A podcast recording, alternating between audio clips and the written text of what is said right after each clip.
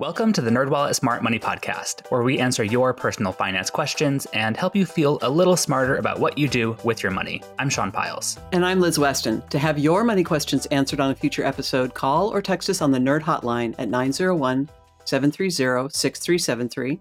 That's 901 730 NERD. Or email us at podcast at nerdwallet.com. Hearing from all of you is always such a joy, so please keep your questions coming and hit that subscribe button to get new episodes delivered to your devices every Monday. If you like what you hear, please leave us a review and tell your friends.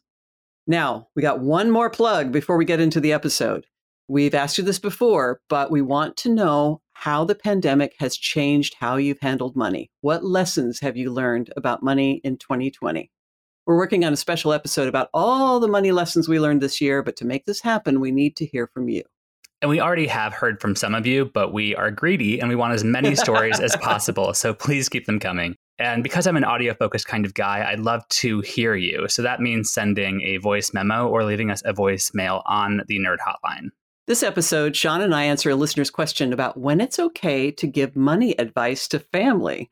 But first, in our This Week in Your Money segment, we're talking with travel nerd Sam Kemmis about what holiday travel will look like this year. Hey, Sam, welcome back on the podcast. Hey, Sean, It's great to be here. Last time we talked, you gave us the scoop about how folks could travel safely during the summer. A lot has happened since then. One thing that hasn't changed is that we're still in the middle of the pandemic. So we wanted to bring you back on to help us understand what people should know about traveling safely this holiday season.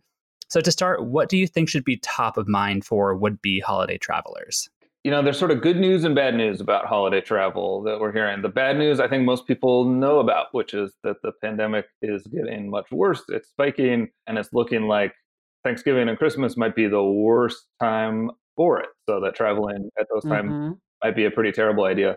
The good news, if you want to put it that way, is that there is some evidence coming out that air travel may not be as dangerous as we thought early in the pandemic. So the CDC basically made a statement that the ventilation on airplanes is really good.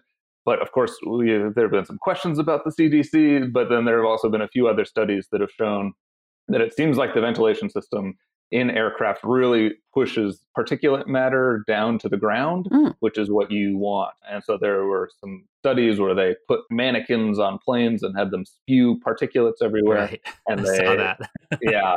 And it showed that in theory, particulate shouldn't be traveling through the air cabin. You know, it's an idealized case. It's with the mannequin wearing the mask mostly. And so in the real world, we still don't really know what's happening. And, you know, my big frustration is we don't have that kind of that one piece of evidence, which is are people actually getting sick when they get on airplanes or not? We, we don't know. And I tend to gravitate to the worst news around this stuff. I mean, there was a woman who died on a flight from COVID in July. And yeah. that is just my nightmare scenario. And people who were on that flight didn't find out about it until it was published in news articles in October. Oh. I'm just skeptical of any big company that's trying to tell me that their product is safe, so I spend money on it. Yeah. Airlines are maybe the biggest one doing that right now. And you have to trust your fellow travelers to keep their masks on. And I'm a little bit cynical about people's ability and willingness to do that you know, some other things with the holiday travel is thinking ahead about what you're actually going to need to do once you get there. If you do decide to travel and you are visiting family, you want to make an isolation plan when you get there, which means booking a hotel or an Airbnb or something like that, and then getting tested. And we've got all sorts of questions about whether there will be enough tests around the holidays. Right. Everyone's going to want to go get tested and then see if they can hang out with family. So there's just a ton of question marks. And just to be extra safe, you might want to stock up on a new puffy winter coat and some gloves because the best advice would probably be to see your family outdoors, which in November can be pretty chilly. yes.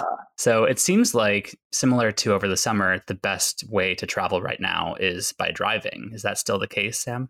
Yeah, I mean, we're feeling a lot better about air travel, but driving is still a lot safer. I mean, if your only exposure is getting gas, or maybe you run into a bathroom, you're probably pretty safe. So I would love to hear from you guys what your personal holiday travel plans are or are not. you want to take that, Sam? So my plan had been I'm I'm heading back home to Montana next week, and I'm actually going to be flying and then driving, hmm. uh, making sure I get Sam. double exposure. And then I'm going to be staying there through December. That's sort of the extent of my plan. So I won't be traveling during the holidays per se, but I will be around family. But Montana is looking terrible, right? I mean, it has yeah, bright red. Yeah, so I may just be hunkered down for a couple months. And then, of course, it's like zero degrees there right now. So I don't know how I'm going to hang out with my family in any case. And Liz, what about you? Well, we know we're not traveling for Thanksgiving. That's a given. My father-in-law is is going to be 93, so we're trying to be super careful. So we haven't mm-hmm. decided about Christmas. If we do decide to travel for Christmas, everybody has to isolate for 2 weeks before we go up there. And then we need to do the the test that takes longer, the one that takes 2 or 3 days to come back rather than the, the one that's much quicker. Mm-hmm. Because the one that's quicker isn't as accurate. But even if everything goes well and we go up there, we have to figure out how not to be the way we usually are, which is crowded uh, in a room together for hours at a time. And it's hard when you're visiting your family to not be affectionate. You want to give them a hug and sit next to them on the sofa, and that's not as much of an option this year. Well, and I've heard from some of my friends that their parents are still not with the program. You know, they mm-hmm. get angry about their grandkids not visiting or not hugging or whatever. They're not taking into account the risk that they're facing. I guess. To me, it seems like the word of the year is compromise around mm. travel. I was going to have my mom come out for Thanksgiving. It's been a tradition. She flies out from Florida, but she has asthma and is over 60. So that's just not a viable option this year. And then I was going to drive down to see my sister in Central California, but the drive is pretty long and again, cases are spiking. So I think that we're just going to hunker down for Thanksgiving. Yeah. Christmas is a question mark. We might go see my partner's family in Northern California, mm-hmm. but because he has a big family, we might just be seeing a few of them, not everyone. I'm trying to think of some creative ways to still see my family while not actually being in person with them. Like for Thanksgiving, I'm planning on just having a Zoom line up for hours so people can hop on if they want. We can have a drink or a bite to eat together, even if it's virtually, but that way we can share that moment together, even if we're not in person. Oh, that's a great idea. I like that. I think it's an opportunity to get creative. Like, right. You know, my take is like holiday travel always sucks. So, yeah. like, this is in some ways a sort of good excuse to skip it and try something different. Yeah, exactly. And you don't have to see everyone. That's the other thing is that we don't have to all be together at the same time. It can be staggered or you can just say, okay, this one year to make sure that we're able to gather next year, maybe we'll just not do it. And for people who are in the same cities, I heard this great idea on the radio show The Splendid Table. They did an episode all about this. And one woman was saying that she and her friends are going to make their signature dishes for each other and then drop them off at their doors. Oh. So that way oh. you can kind of have a shared meal, even if it's just little bits and pieces and you're not actually eating at the same time, but you're still eating the same food. So I love that idea too. So, Sam, do you have any final advice for those who might be considering traveling or taking a flight this holiday season. If you do decide to travel, just making sure to book flexible travel. Plans are changing all the time. We don't know what it's going to look like in a couple months. So book with an airline and a hotel that offers a flexible policy. There are two airlines that are still blocking middle seats through December, and that's Alaska and Delta. Sam, thanks for joining us. Thank you. Let's get to this episode's money question, which comes from Kelly in San Francisco. She writes I've been thinking a lot about the financial health of people in my immediate family, particularly people who aren't naturally financially minded or haven't prioritized financial success as a life goal. Ahem, my brother. This isn't a topic they will bring up with me, but I want to help them avoid issues later in life, like not having enough saved for retirement or having an emergency fund. Is there a good way to broach the subject and offer help, or should I just butt out? No, and yes.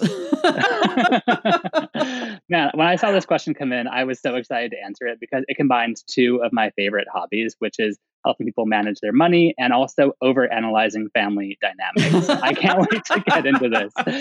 So, on this episode of the podcast, to help us talk through this sticky, sticky question, we're going to talk with Sarah Rathner. Let's get into it. Hey, Sarah. Welcome back to the podcast. Hey, thanks for having me back. So, our listener, Kelly, has an issue with her brother's financial management, namely his lack of financial management. So, we want to talk about how we can help someone help their brother and maybe talk about what good financial management looks like. And this seems like such a timely question. We're getting into the holidays, and I'm sure this is bound to come up at folks' dinner tables. So, what do you think would be the first step for someone who wants to help a loved one like this? Oh, one of the many interesting conversations that I'm sure will come up at holiday dinner tables this year. Yeah. what, what Liz said earlier is so true. When it comes to helping a loved one who hasn't asked for help and doesn't seem to be in a particularly bad situation, they're just managing their life in a way that's different than you choose to manage yours. There's really not a lot that you can do because if you did say something to somebody who just isn't really seeking your advice, it's a really great way to torpedo your relationships over time. And I don't think anybody seeks to do that on purpose. But by the same token, I, at least in my personal experience, I know a lot of people who aren't very financially savvy because they never had this education. And now they turn to me or they expect me, being Mr. Nerdwallet, to help them with their money. And this is true of my siblings as well. And so I feel a little obligated to maybe butt into people's business sometimes and help them, especially if they have debt, they don't know how to manage it. Well, what do you think about that? Sean, the big difference there is that they're asking you, right, Sarah? Yeah. Yeah, that's huge. And I get those questions a lot. The number one question I get is what is the best credit card? Because I write about credit cards. Right. My answer is always it depends. And then it turns into this long Q&A where I start asking them about their history with the credit cards and what they might be looking for in their next credit card. And so many questions about money are actually questions about interpersonal relationships, about values, about family, about goals, about right. anxieties. They have absolutely nothing to do with the nuts and bolts of financial management and everything to do with all these other things. This also seems like a question that might be about self preservation as well, because I can see Kelly being a little concerned that maybe 20 years down the road, the brother is going to come along and say, Hey, I'm broke. I need to retire. Can you please help me maybe cover my rent for a couple months. So I get that concern where you want them to be self sufficient in the long term. So, you know, let's just say, for the sake of argument, that it's maybe not the worst idea for Kelly to tell her brother what to do with his money a little bit to start. So, how would you begin to have that conversation with someone who does need some help and maybe isn't totally aware of it? That's really interesting because that shows how differently your experience can be from somebody who was raised within your own family. And you yes. sometimes see parents treat their children differently. They might have a child who's always been very independent. And so the parents don't really feel the need to coddle and enable them and continue to uh, provide for them financially long after a person typically is working and able to provide for themselves. But then they might have another child who always just kind of needed an extra boost, an extra amount of help, guidance, enabling, whatever you want to call it. yeah. It can depend. And so parents really pour their energy and their money into keeping this other child afloat because they just don't seem to have the ability or desire to support themselves. And that can cause a lot of resentment in between siblings because there's a lot of issues with parental favoritism or, or the perceived behavior of favoritism is, we're going to dive deep into like psychology here today. I'm very excited about. what this. I'm here for. I'm yeah, I'm here for this. Let's do this. I'm not a psychologist, but my parents are, so I can pretend that I am. there you go. But so, like I said, it can create a lot of resentment, and you might have resentment on the part of the quote unquote responsible sibling. Who feels as though eventually the burden of the quote unquote irresponsible sibling is one day going to land in their lap. And that I know people who are going through that. They might have a sibling who has dealt with just the inability to hold down a job, maybe addiction issues, inability to support themselves, to pay their own rent, things like that. And some of these mm-hmm. situations can be really dire when, you, especially when you're dealing with addiction issues and things like that. Right. Um, that's for you might want to go to your parents and say, I know you're still supporting my sibling financially. I know that you're mortal because we all are. I need to talk to you about what's going to happen, what you think might happen when you're no longer able to help my sibling out, either because you yourself are elderly, no longer working, maybe, you know, living in an assisted living facility, just physically unable to continue to care for your adult child the way that you used to. And after mm-hmm. you pass away, I mean, how is their estate built? Is your sibling who has never been good at money management going to inherit a massive lump sum of money that they'll blow through in less than a year? Is there no inheritance at all? Are mm-hmm. parents just sort of assuming that the, the responsible sibling is going to take up the mantle? These are all conversations that you should be having while your parents are still of sound mind. Because if you wait One day you're going to have a sibling knocking on your door with two suitcases in their hands, and you were not expecting this. We've gone way down the path of maybe this is like a serious situation that's going to blow up, pulling it back a little bit and, and looking at what is at stake here. And I would love to be able to talk to our listener to find out exactly what's going on because it's not entirely clear. Because it could be, you know, my brother spends too much on credit cards or he buys cars he can't afford, or it could be he's living beyond his means. He's got a huge credit card debt. The scale of the problem can be all over the map, mm-hmm. Which is why, you know, I keep coming back to did anyone ask? And that's the hardest thing for those of us who are good with money or know something about money we think we can tell other mm. people what to do and they should listen to us. And as you said, Sarah, we don't know their life. We don't know what's important. We don't know what might be best for them. We think we do, and we'd love to offer our opinion. But Sarah, have you had a situation where you tried to offer advice and it just went sideways? I mean, I think we all have. and so you just sort of learn over time when advice is welcome. I don't like to say when to keep your mouth shut, but it's really like when do you think advice is welcomed by the other person when you think it might even be helpful and, and, like when my advice is actually based in the other person's reality instead of my own so like for example let's say your brother the listener's brother really likes to always drive a new car so they're leasing a, you know expensive luxury cars and so to the outside view it looks like they're spending all their money on a car oh my god do you have any money left you keep leasing these like $700 a month cars like what are you even doing Mm-hmm. You don't know what else this person spends their money on on a day to day basis. And so maybe they cut back in other areas of their life because that luxury car brings them a lot of joy. But from the outside, it looks like they're spending too much money on cars. Maybe to you, cars aren't important. So you always view them as a frivolous purchase or a frivolous thing to lease. You would much rather just get some workhorse car you could drive into the ground you know and and that's that's your right but you're mm-hmm. driving a car into the ground because you value other things. And so you're spending your money maybe on vacations or a bigger home because you're spending less money on your car. Everybody makes these decisions. But okay, I keep going back to the question of when it's okay to help. And maybe I'm just a pushy person, but I am tempted to find the point at which Kelly can sit down with her brother and just say, Hey, I care for you. I am maybe a little concerned for you, I would love to just make sure that you are set up for success and have a positive spin on it. Don't make it patronizing, but say, are you saving for retirement? Do you have an emergency fund set up? And if not, let's talk about some really simple things that you can do today over this Thanksgiving holiday when we're stuck in this house together and maybe get everything going so that it's not a concern, in part for Kelly's sake, but also ultimately for the brother's sake. Do you think that's ever okay, or is it really just butt out? It could be okay. Maybe one way to sort of bring it up in a gentle way is to talk about a financial decision you yourself made recently. You know, what question were you trying to answer in your own life? What research did you do? And what decision did you make? There are lots of things you can bring up over Thanksgiving, like, oh, interest rates are down and my savings account interest rate went down. So I decided to move my money into a different account so I can make more interest. That's a great idea. You're basing it on your own situation. You're sort of building in the, you know, we're in this together kind of thought.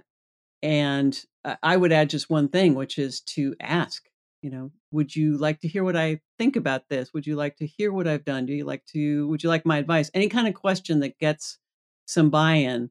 And they have the chance to turn that down. They, no, I'm not really interested in talking about that. And if yeah. that happens, then obviously back off. And sometimes people will feel forced to say, oh, yeah, because, you know, it's rude to say otherwise. But at yeah. least you've got some buy in to move forward. Do you think mm-hmm. that's an approach, Sarah? Yeah. You know, you could even ask for their advice on something. Ooh, I like that. Say, hey, have, you know, I haven't traveled in a while. I can tell. yeah, like maybe I haven't traveled in a while. I'm sitting on this travel credit card. I'm not using it. Like, what do you think I should do? Get their philosophy on this stuff. They might surprise you. Maybe they have expertise you didn't know they had. You have, you can learn a lot. Or at the very least, they can say, you know, I actually don't know that much about credit cards now that you mention it. And maybe that's an opening. Mm. That makes me think about the other part of Kelly's question, which was about financial success. Kelly said that the brother hadn't really prioritized financial success as something that they do in their life. And that makes me think about what the definition of financial success is and how that can vary from one person to the next. So, what do you guys think about that? I don't like to think that success and life moves in a straight line.